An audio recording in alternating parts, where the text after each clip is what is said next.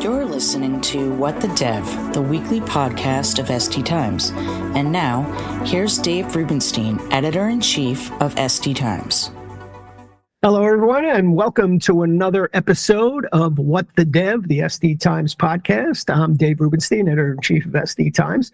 With me today is Derek Holt. He's the CEO of uh, Digital.ai. They're a company that's uh, focused on DevSecOps one of the things that uh, Derek is talking about uh, these days is obviously AI powered software development and some of the challenges that that creates, uh, certainly in terms of uh, messy code, having a lot of code, churn, sprawl, things like that. So, uh, Derek, welcome uh, to the program.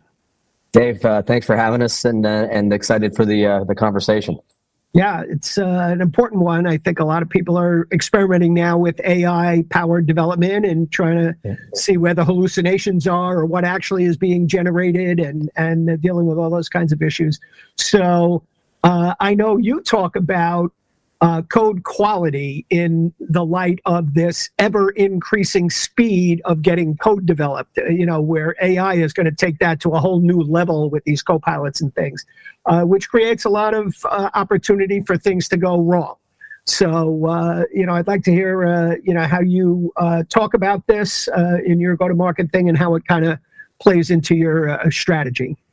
Yeah, absolutely. I, I, mean, obviously, it's a, a, really, really dynamic time across a lot of industries. I think um, there's probably no more obvious set of use cases around how we're going to leverage some of the powers of the of, of generative AI and large language models, et cetera, in the discipline of building and testing and delivering you know great software.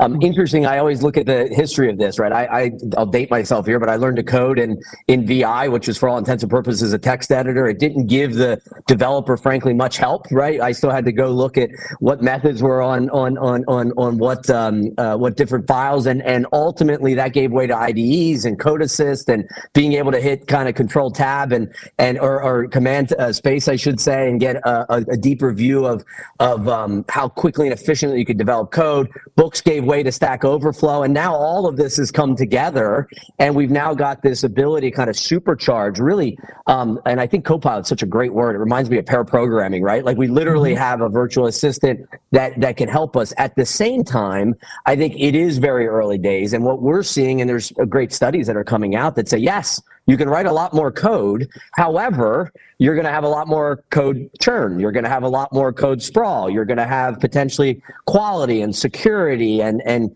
uh, compliance challenges as well. So, like many things in life, nothing's free. We're going to get a lot of benefits here, but but we really do believe that it is ultimately going to give way to what is a, a new DevSecOps platform. In some ways, as we look at it, um, it is going to take a lot of the things that the organizations that were very forward around adopting automation, around adopting orchestration, around adopting um, you know, more DevSecOps best practices, they are going to be most well suited to take advantage of this pending uh, productivity gain. Those that still have a lot of scripts running around, a lot of manual tasks, and their and their release process is is on a whiteboard, not automated in tools, they're going to struggle because they're going to generate a tremendous amount of code, and that's not always a good thing.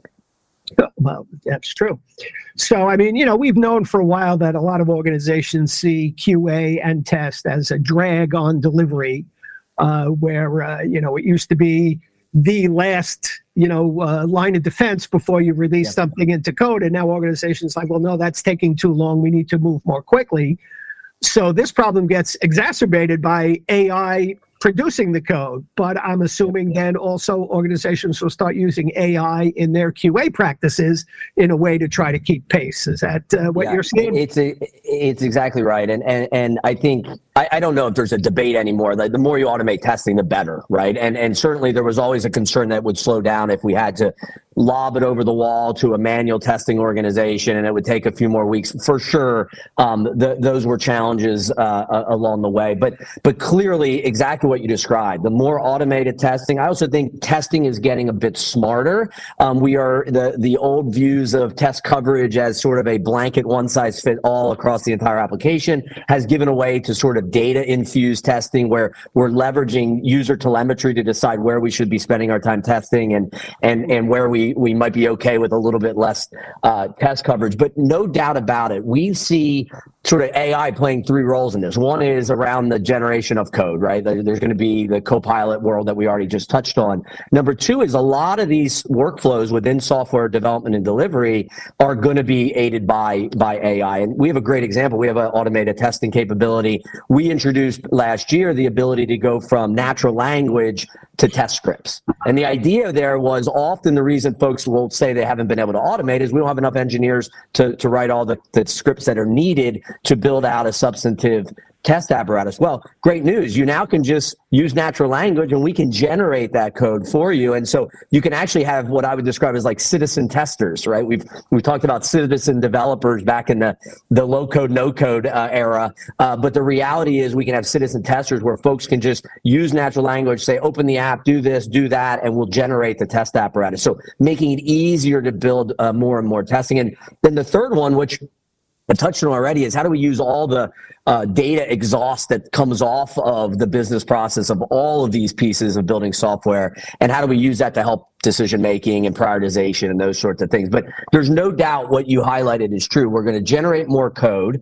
Ideally those the training data. It's an interesting, probably separate podcast episode around how, um, for all intents and purposes, these early versions of copilots are trained on huge code bases with both good developers and bad developers, and so you get sort of a medium to slightly less developer out of it.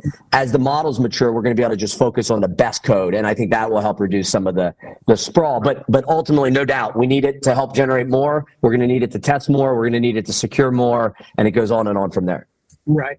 What about, uh, you know, the issue that people have with AI perhaps grabbing some code that, you know, needed to be licensed or was proprietary uh, and uh, you know how are how are organizations kind of dealing with that? Doesn't that slow down the whole process where they then have to go through the AI generated code to make sure that uh, sure. we're not violating any licenses or anything else? I, I think that's right. I, I mean, I think it's a, one step it, back. You know, right. It, it, might look. It, I mean, David, it, might, it may actually be the biggest challenge. And I'm not a lawyer, but clearly there's a lot of lawyers that are involved trying to figure all of this out and and you know what's fair use and what's not fair use. And again, I'm not an expert on that, so I, I won't uh, uh opine on it. But one of the things that that um I do believe you're going to see, and this goes back to like what the training data is. We spend all our time with large enterprises. My belief is large enterprises have enough of a code base that they clearly own that code base to be able to train these models on. So I, I think you're going to see, as was even with the web, right? You're just going to see an evolution towards um, some of the some of what are the the ultimately the data sources, and and I think that stuff will ultimately get sorted out. But but you bring up a, a separate point here, which I think is important. Um, just like when we started using open source or third party componentry, not just to generate the, the, the, the co-pilots, but literally just using them, we had to add some com- key components to our DevSecOps pro- process, right? There's a great code scanning tools out there that will look and make sure we are compliant, that will look and make sure we are secure across a bunch of different dimensions. And so it will be interesting. We've been spending a lot of time is like, what, what is the next version of the software development lifecycle in a world where, where co-pilots exist. And what we're finding is some roles are going to go away. Some roles are going to have even more importance than they've had before, um, and other new roles will emerge. And this happens with most kind of you know revolutions, if you will, right? Um, uh, th- some things stay the same, some things go away, and some things uh, emerge. And I do think this space that you touched on um, around how do we start to make sure that we're being compliant, and whether you do that after the code's written, which is really hard. We've had a hard time figuring out how you decipher between human written generated and as interestingly copy and pasted code which people have been copying and pasting code for a long long time people just didn't pay attention to it um, the the notion may be you got to govern on the front end. And this is interesting where you start to intersect with some of the trends around a developer experience, not around just the how do I make it easier to get somebody started, but how do I make sure they get started in the right way, in a compliant way. And I think that's going to be an interesting uh, topic that evolves as part of this as well. Mm-hmm. Sure. Uh, it was interesting earlier on. You had mentioned pair programming, how it almost uh, seems like that's a part of uh, you know good uh, practices. What about yeah. peer review? I mean, how does how does a human you know be a peer to a co-pilot and, or vice versa? And uh, you know how does that work? Yeah, look, I, I think actually that's probably, in my experience, how it's being used mostly today, right? And you think about your own experience, you go ask, I, I, this happens to me on occasion. I, am struggling to get started with some writing. I go ask ChatGPT to give me some bit foundational. I don't copy and paste it, but I'll look at it as like a way to get inspired. I think you're seeing some of that um, uh, already with the way that the co- pilots are being used. And I think actually a lot of developers who are using the co-pilots are becoming editors right? If you want to you know, kind of beat up that analogy, and and um, I, you know, I think it will continue to, to, to evolve that way. I think the the role of the developer will continue to drive forward, and and this is probably a little bit of a bad analogy, but like to go back to the evolutions of software development and, and delivery. Um, number one, as an engineering discipline, we are very young compared to industrial engineering or civil engineering, other. so we're still working through some of those best practices. Number two. Um, if you think about even the evolution of development languages, right? There was a point when everybody was writing assembly, and then next thing you know, sort of more um, uh, object-oriented languages come out, and and the folks that were really good at assembly said, "Oh, you can't do those object oriented. You're never going to be able to control it the way you want to control it." And we evolve, evolve, and evolve. And and I think this will, in some ways, almost create one more level of disintermediation between the the the binaries, frankly, and and how we instruct the computers to to to create uh, to create capability. So I think folks are going to have to get really good, still be really good at writing code, but they're going to have to be really good at um, working with, in partnership with some of these these smart assistants. Right, right. Right. So uh, again, I just want to circle back to this whole notion of you know faster time to market, you know the yeah, speed yeah. that companies want to move at, uh, and they're using AI to generate all this code, what have you. But again, it seems to be that quality bit and making sure that you're in compliance with the code you're using and and testing it and making sure it's going to be secure and and and things like that. I mean, it almost it it has to be by by its nature a drag on delivery, even if you yeah, want to the steps. I think I think I think I mean there's no doubt and again you use the the the train analogy there are and I won't name the cities but there were cities that had invested in the bullet train but had forgotten to build the new tracks or at least were behind on building the new tracks.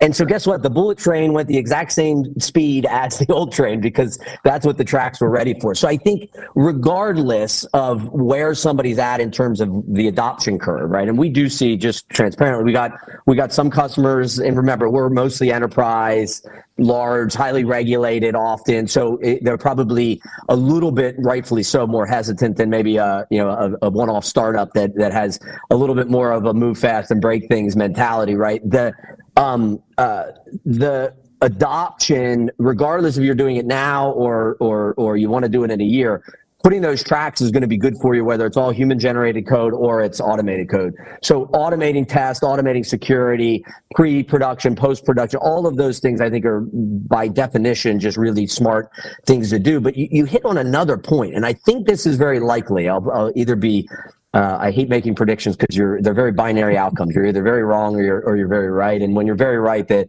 people tend to dismiss it anyway. But I, I think there is an opportunity right now where you are going to see a large amount of code being generated, and it's not just a quality and security issue it's the maintainability and just general sprawl of these applications. So it's, I was thinking about this the other day and we, we, just touched on this developer experience notion. I love the fact that we are creating, we have some tools in this space where you can go self-service, whether using our tools or third party tools. I click a button and say, I'm working on this team. We're developing, you know, uh, container based XYZ, and it automatically provisions the tool chain, right? And that, we talk about how quickly can we get a, a developer up and running. But what's lost in that is the, the fact that if the code is sprawled, if it's spaghetti code, if it's not well formed, it's just as hard as the, for the developer to get up and running and understanding what's going on and be productive as having tools that work together, right? So the importance of having maintainable, well-structured code that's readable, that's understandable